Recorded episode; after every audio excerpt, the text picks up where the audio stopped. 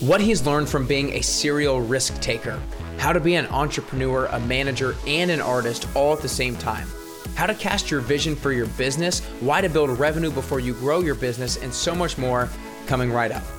This is episode number 203 with entrepreneur, business coach, and author, Terry Bargy. Hey everyone, and welcome back to Nick Carrier's Best You Podcast. I'm here because you want to be the best version of yourself, but there are so many things that you need to get there. And because it's overwhelming and complicated, it's easy to lose focus, easy to lose a sense of direction, which is why so many people end up falling short of their true potential. That's why I create videos, podcasts, and fitness programs to keep you on track to your best you. Go to nickcarrier.com to learn more. Today I bring you Terry Bargy, who is the author of the new book called A Failure's Guide to Business Success, the 10-step guide for the everyday entrepreneur. Terry is a fitness and business coach and strategist, the founder of Train OD, and the founder of Alternative Influence Coaching Company. Terry has had countless jobs and has created a ton of businesses. From chopping trees to an apparel line to fitness businesses, he's done it all. Be sure to learn about his 10 steps for the everyday entrepreneur. Whether you're an entrepreneur or not, they will help you become a better business leader, a better employee, and of course, a better business owner. As you're listening, be sure to tag me at carrier_bestyou and tag Terry at K_Terry_ on Instagram to let us know that you're listening. Monday mornings can be the bane of your existence. It can seem impossible to get motivated on a Monday morning, but not if you receive my Monday Motivation Trio 111 newsletter. Every Monday, I send out one motivational quote, one inspiring video, and one workout to get your week started with a bang. Just go to nickcarrier.com/111-newsletter to get this in your inbox every Monday morning. Again, it's nickcarrier.com/111-newsletter.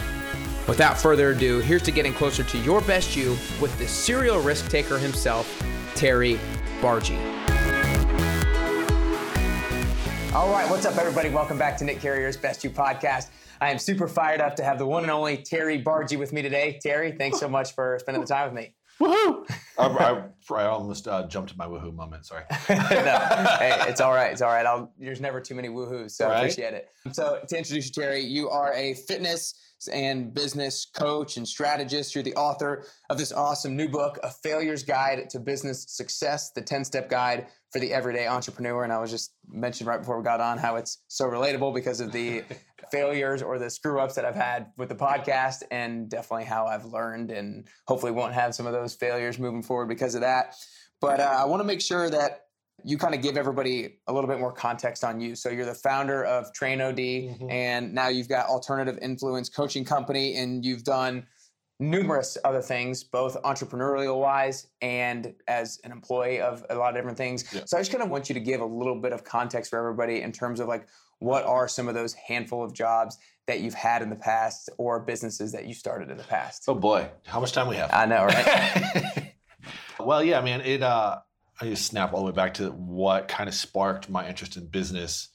We were in 2005, 2006, moved into a landscaping position. So that's what, it was a small enough company where I knew the owner and I watched him do stuff, and I learned over time that this is how you run a business. Takes really good care of his employees and very diversified. I was young. So I thought, I'm going to start my own business. It's going to be fitness, and I'm going to do it better than this guy. And as you'll read, that it doesn't always go like you want it to. I ended up starting a personal training business in Dayton, Ohio, and right at that, the 2008 recession, the housing crash there. So that market kind of dried up. Got another job, and then ended up in Nashville, started again. And thankfully, at that moment, started the business on food stamps and unemployment. We were able to slowly gain momentum. A lot of posting on the old Craigslist back then. I was a different bird back then. Yeah. Well, so I'll stop you there then, because like you said, you started a business when you were on food stamps and stuff like that. Yeah. Did you always kind of think that you were going to start your own business and make it on your own? Or did you put different, applications out there and start looking for other things you wanted to do? Or was it always like, I'm going to do something on my own, bar none? Tell you what's funny about that. Looking back on my life, it looks like my initial interest in being an entrepreneur looked more like a problem with authority. Always challenging the status quo, or the one telling me to do it this way. I'm thinking, I'm going to do it your way, but there's got to be a better way. Yeah. And that was me in my 20s.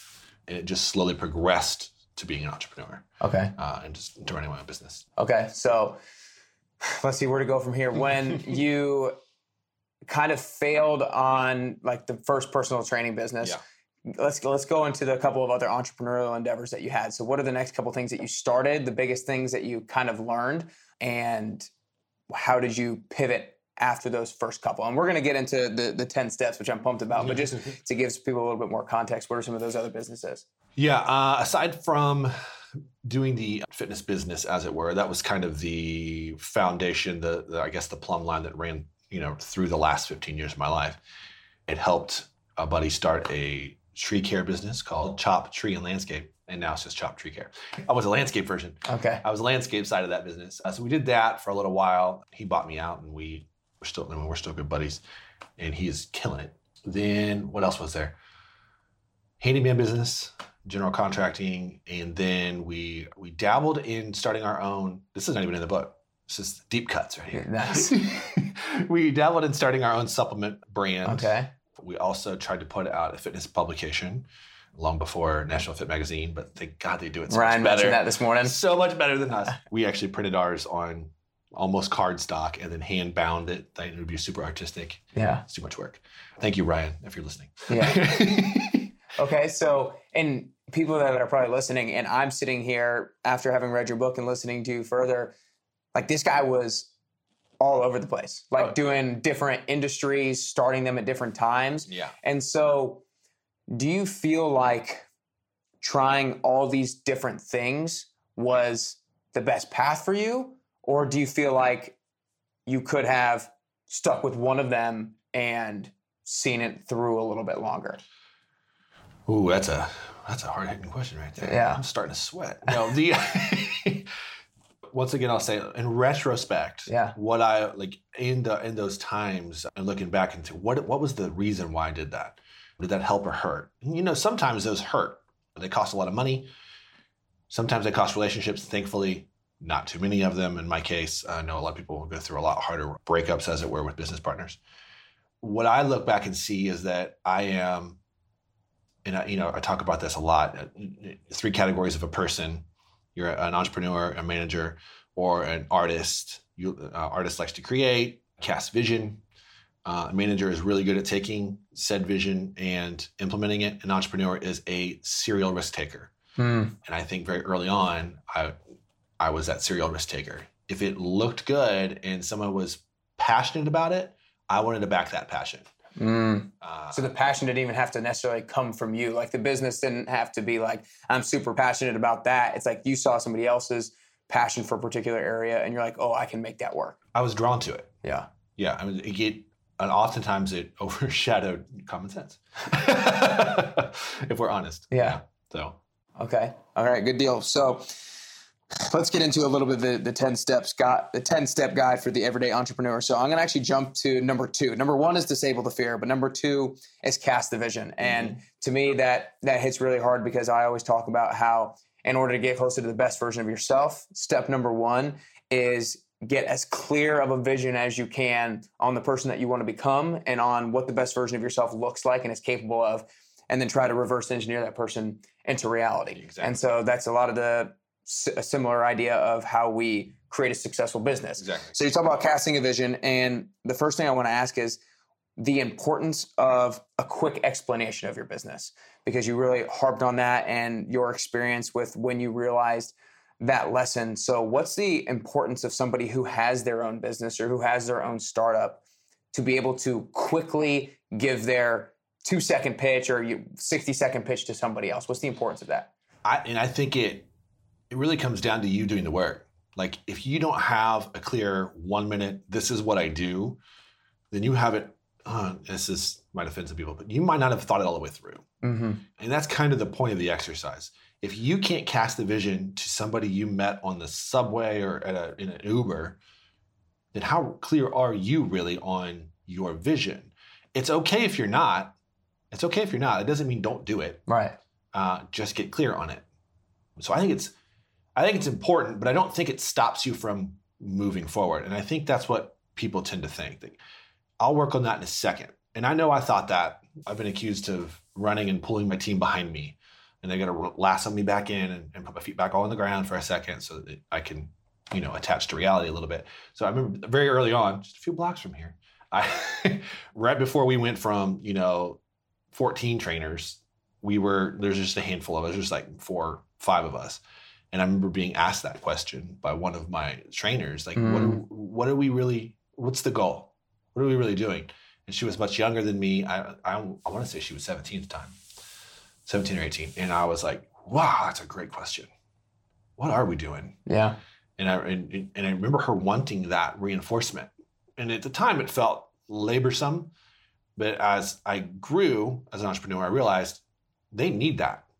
If the team doesn't have the path, then everyone's going to kind of float around and exist with no real clear goals, and you might lose the trainer, and that turnover will happen, So not only is it super important for the founder, the founding entrepreneur, it's really important for your team itself to keep them motivated, engaged, and stuff like that. Well, they want to be a part of something. Yeah. Right? And know what you're a part of. Exactly. Yeah. And so I think, like you said, it doesn't stop you from going and taking action, but I think what it really allows you to do is make all of your actions that much more intentional.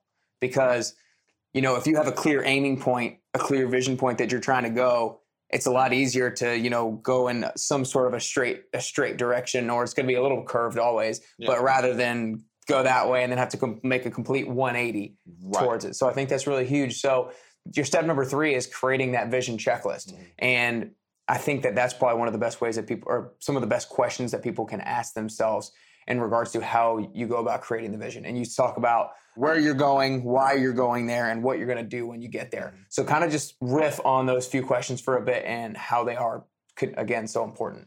Yeah. Nowadays doing this, as I still have my hands in a few things. Now, as you do this, where are we going? Okay, I gotta sit back and think about that. Okay, where am I gonna go with this? Why is this important? And you get through those 3 questions and you realize that, 1, I've got a complete fork in the road. And possibly 2, that's way better than my original thought. Yeah. So hashing that out looks so much different than being in the moment. I remember looking back, I was writing the book, looking back at my experience and thinking, if I would have had this book, if I had stopped and done this, a little bit of a manual, as it were, what would it look like? Yeah. What would the business look like? And I think it'd have been a different story between, me, you, and this microphone. Not that I'd still be doing it today, but that maybe the impact would have been greater on people we're trying to help. But also my biggest regret, if I looking back on my life as a gym owner, is not living in the moment more. Mm. And always, because that's the other side of this coin. So you can cast a vision so much that you're always worried about the next step of achievement. Yeah. And you're not connecting and staying connected with the clientele and the team. Mm-hmm. Well, let's go down that rabbit hole a little bit, because I think that's so important, because that's definitely something that I believe so strongly in, is you have to do the best to cast the vision, but at the same time, you have to be, like you said, present in the moment and willing to be flexible. The vision that you have is created by you. So it's not going to be flawless. It's not going to be that's exactly where you should go. Yeah. You have to be willing to be flexible, and to be flexible, you have to be present in the moment. So how are you kind of now working on being better at actually being more present in the moment and not just so fixated on the vision? Boy, that comes down to simply chilling out. You just got to chill out. It is a process. Remember to love the process. That's why you do it. Mm-hmm. That's why I'm attracted to it, is the passion part of it. The passion that, greases the wheels long before you have any money running through the business. There's that. I also have good business partners that keep you grounded in the process. And my wife is really good at it too. It's just slow down. Remember, because I got kids working for me now. And she's like, remember, they don't know what you know. And if you take a minute and remember where they're at in the process, that's a sweet, tender moment. Mm. I'm like, ooh, yeah. Why didn't I do that more? Yeah, that's good. Yeah, that's good. So I think one of the examples in the book of where you talk about where casting the vision really helped you was with the chop tree and landscaping, because you kind of saw the business as kind of being this model, but you're like, oh, wait, it's definitely better. We should go over here. Mm-hmm. So I guess if rehash that story a little bit to give everybody a very clear example of how you did this. Yes, that is the clearest cut it's ever been. And it wasn't up to that date, right? Right. Learning from that helped me pivot a lot more in business. So Chop, when we came together for Chop, and my buddy Jared Owens runs this company, friends for almost pushing 20 years now, lots of passion. And his passion is for the tree, really, and making sure that tree doesn't go to waste. And in order for a tree not to go to waste, it's got to be cut for a little while. It's got to dry for a little while. And then it's got to be manufactured into furniture. And I loved that whole idea in the very beginning. But I was always like, I want in. If I come in, there has to be money planned for tomorrow. And he was very open to that, obviously. I remember I took a tax return check and bought the first truck. Nice. And he's like, oh, we're doing this. I'm like, yeah, man, let's go. And there's my serial risk-taking right there. It's like, here's a truck. Yeah. It leaks oil like crazy, but we can do this. That's awesome. And that was the beginning. And so I brought in the landscape aspect as a way, like cutting grass, doing mulch, new landscape design, and some of these new houses. And I brought that in to bring in the money to facilitate the dream. And it worked. That was the pivot. So it was tree repurposing. Great idea. Let's do that. But also, let's take this and let's mix it together. And now we have something that's going to work. Mm-hmm. And when Jared and I parted, he didn't need the landscape side anymore. I mean, that was a 2-year turnaround. Yeah. Well, I consider that a success. Yeah, that's awesome. And I think you kind of touched on step number 4 through that story, which is build the revenue before you build the business. And so, again, talk about the importance of having some cash flow on the front end in order to keep the business and the dream alive, if you will. Yeah, well, revisiting that whole passion, the idea of passion. Passion's great. Doesn't pay the bills. It's true. As us podcasters know this. Yeah. Passion doesn't pay the bills. There has to be sometimes it's a side hustle. And maybe it's completely away from what you want to do, what you think that you're capable of doing, where your heart is, where your education is even. The importance of having a little bit of money that is set aside, that is going towards the passion project. And ideally, that money comes back to you in a given amount of time. Mm-hmm. And it is the hope and the dream. So yeah, that was the Chop Tree Landscape plan right there. It was landscaping will pay the bills until we can do more than pay the bills, and we can buy that crane truck or buy that sawmill. And his crane truck is awesome. Yeah, just say that. No, I'm glad that you harp on this point, because I think that a lot of people recently, money gets a bad connotation and it's like evil and all this kind of stuff. Like, don't be profit minded and all this stuff. But a guy who's kind of like a virtual mentor, if you will, for me, because I watched a lot of his videos, but he doesn't know who I am, is Donald Miller here in Nashville, founder of StoryBrand. And he talks about how there are like 3 qualities of every employee that they need to practice is, and number one is like profit-minded. Mm-hmm. Because if you don't have money bringing it in, nothing else matters. No matter how big your passion is, no matter what your long-term vision is, nothing matters if you can't support the business right now where it is today. 100%. So I think that's super key and something that I know that is a big lesson for me. And I think I've started to learn that a little bit more over the past 6, 12 months, but a lot of entrepreneurs probably don't really realize that. Yeah. Well, the problem is that, I say passion won't pay the bills, but you'll burn yourself right out. Like, you'll take something that you actually were passionate about, and at the end of the day, you'll quit because you burn out trying to make it happen, working 80 hours a week and not making a dime. Mm-hmm. 'Cause you don't have that revenue, you don't have that side hustle, feeding the flow. And we don't want that. Like, as an entrepreneurial coach, as a risk taker myself, I don't want that, because I don't want to align with somebody who's burnt out. Yeah. Right. Like, if you want to get help and you want to build a team, you want to go far, you got to take some people with you And it's important that you stay fresh. Mm-hmm. So fund the passion. All right. So we've talked about three or four of the steps so far of your 10 steps. And I kind of want to ask a question more generally about the 10. Like, you're a business coach right now. You have Alternative Influence Coaching Company.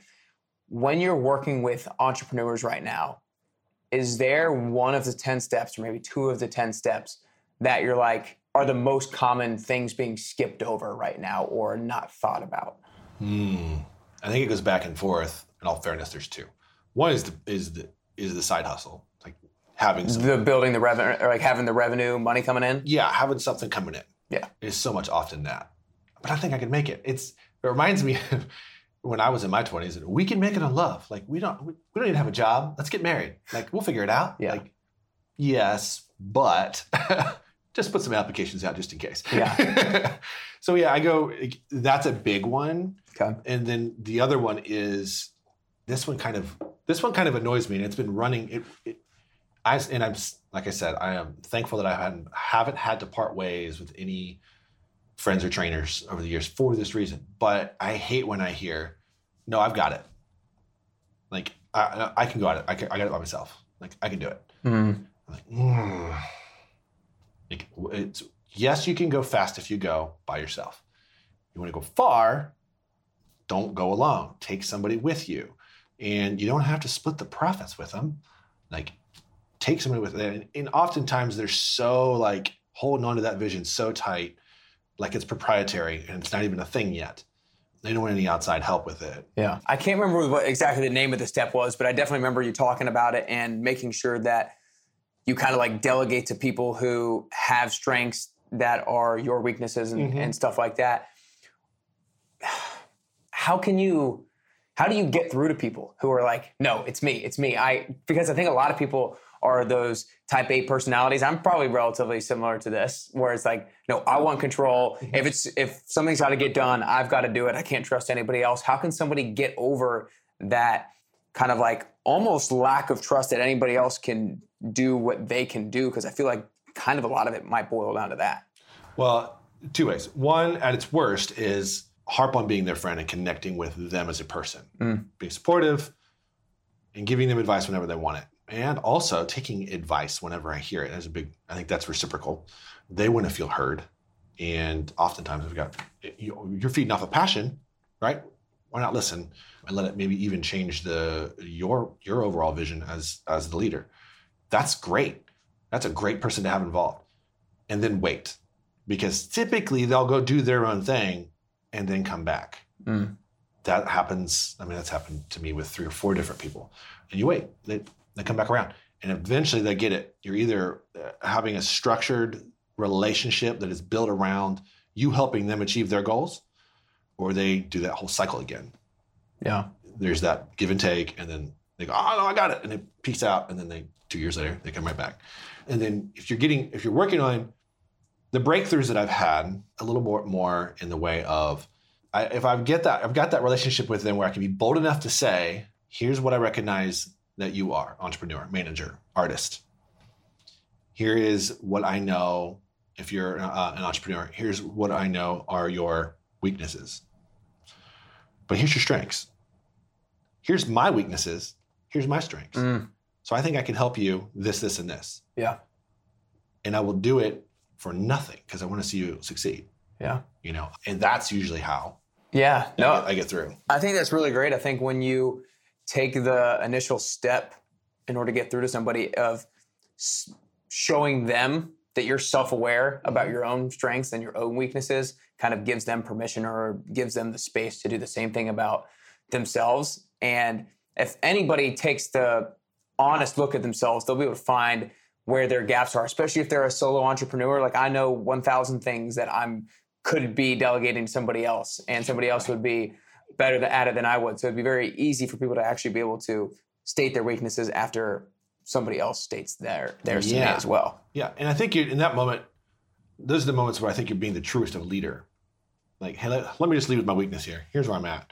There's some transparency to that allows growth in both parties. Now, I'm not saying that's not happening on the other hand. Typically what happens on the other hand is that Once again, I don't want to offend my artists out there, but this typically happens with my artists. I'm an artist. Offend the hell out of me. I appreciate the invitation.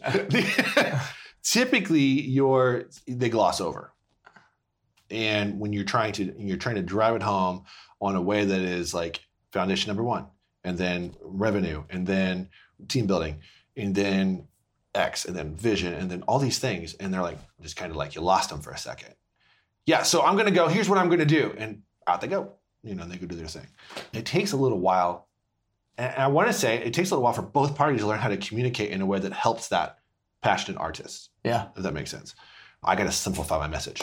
Right, and it's funny because last weekend a friend of mine was telling me about kind of these three different personalities. I don't think I'd ever heard it before, and I'm sure it's phrased a little bit differently when different people talk about it. But somebody talks about how Tony Robbins talks about it sometimes. Oh yeah, that's where I'm pulling it from. Yeah, 100%. And so, okay, that is probably the same terminology too. And Tony Robbins, I guess, talks about how he at heart is an artist, mm-hmm.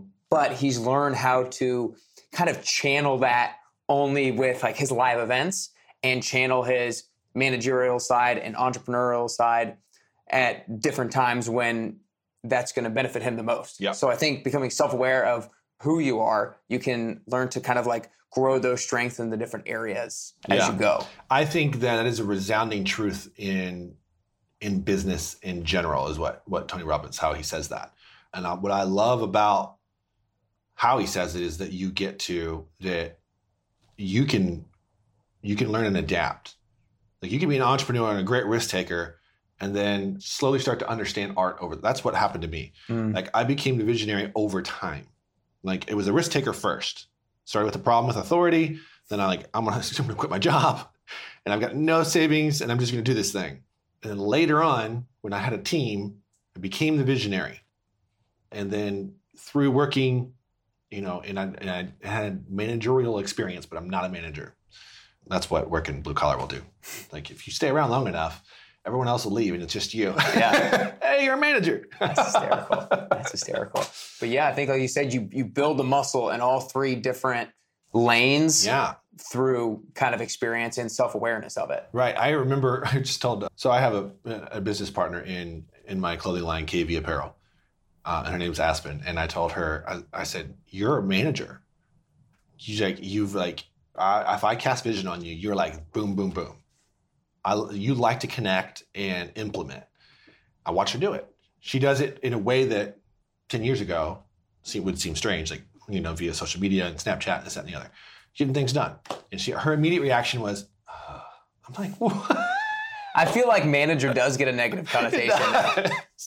It does, man. Like, managers are so important. Yeah. You know, they're key to well, you can have a visionary and a manager.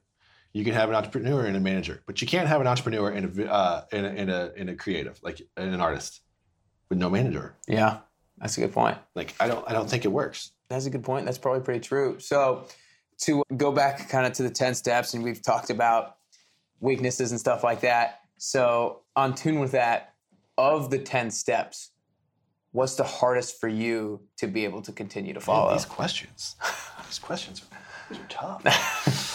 Remembering the vision. Like I've learned how to be the visionary. I'm tempted to recast a new vision to each one of my, I've become really good at rebranding. And when something's not going well, I think, let's just rebrand it.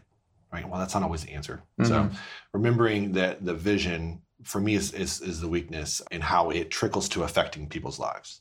Gotcha. Like it has to connect. It can't be just I want to change the world, you know, right. Like, but starts with, you know, X, Y, and Z.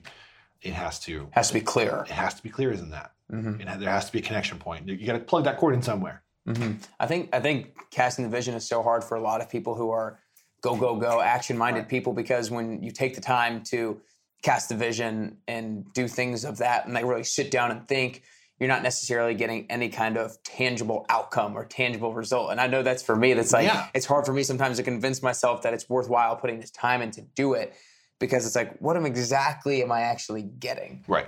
So that right. And I've grown to appreciate it more. Mm-hmm. I've had some high-profile clients, some that have been in the entrepreneurial space, and they have done that to me, like while we're working out, you know, back in the day. And it's like, oh, I see what you're doing here. Oh yeah, that's really good. That's a great point about me.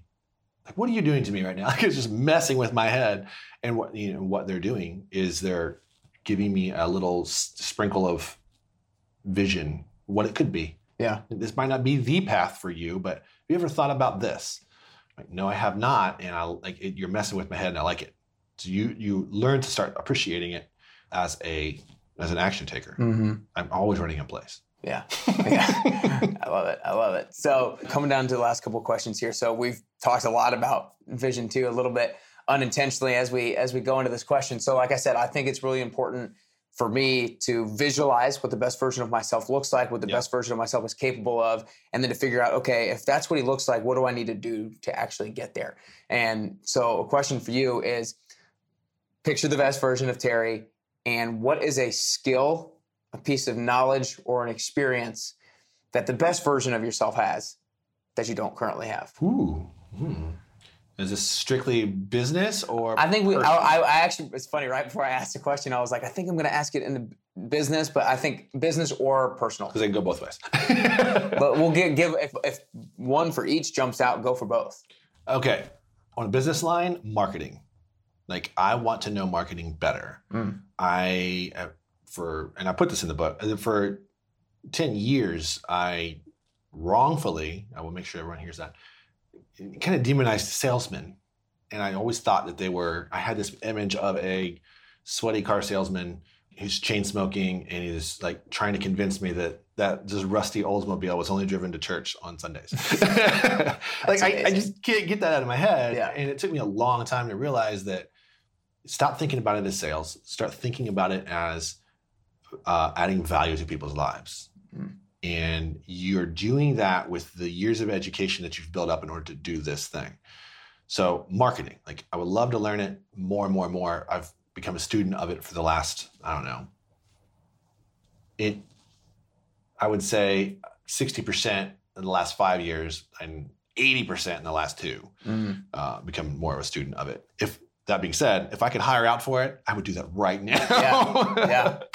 And then on a personal level, I am at my best when I'm teaching. Mm. I love to teach. It took me forever to learn that about myself. Like, teaching, coaching, nothing gets me as excited as that. That's awesome. Well, I'm glad that we hit on both of them. Well, before I ask the last question, Terry, I want to acknowledge you for the serial risk-taking that you took early on. I definitely think that no matter how much of a risk taker you are, it's still not easy. Right. Just because you're a risk taker doesn't mean taking the risks are easy. So I want to acknowledge you for having the ability and the courage to take those risks, even when you're on food stamps and stuff like that, and willing to put yourself out there. And then having the ability to learn kind of the different muscles of entrepreneur, manager, and artist as you've gone throughout your entrepreneurial career and business career, and to be able to have this self-awareness of your deficiencies and trying to work and grow on those areas. I think it's been super special and very apparent. Yeah, I appreciate that. Thank you so much. Of course. Well, I want to make sure everybody goes and supports you as much as possible. So you guys need to make sure that you go get this awesome book. We hit on a few of the steps, but you're going to have to go check it out to learn the other steps. A Failure's Guide to Business Success, the 10-step guide for the everyday entrepreneur. Tell people where they can go find the book and find you on social media and your different businesses and stuff like that. Yeah. Simply, quickly, you could go to Amazon. You go to Amazon and you put my name in there, or you put the book in there. It'll pop right up. But I would love if you followed us on Facebook. The Facebook's where we do probably the most interaction, live videos and things like that.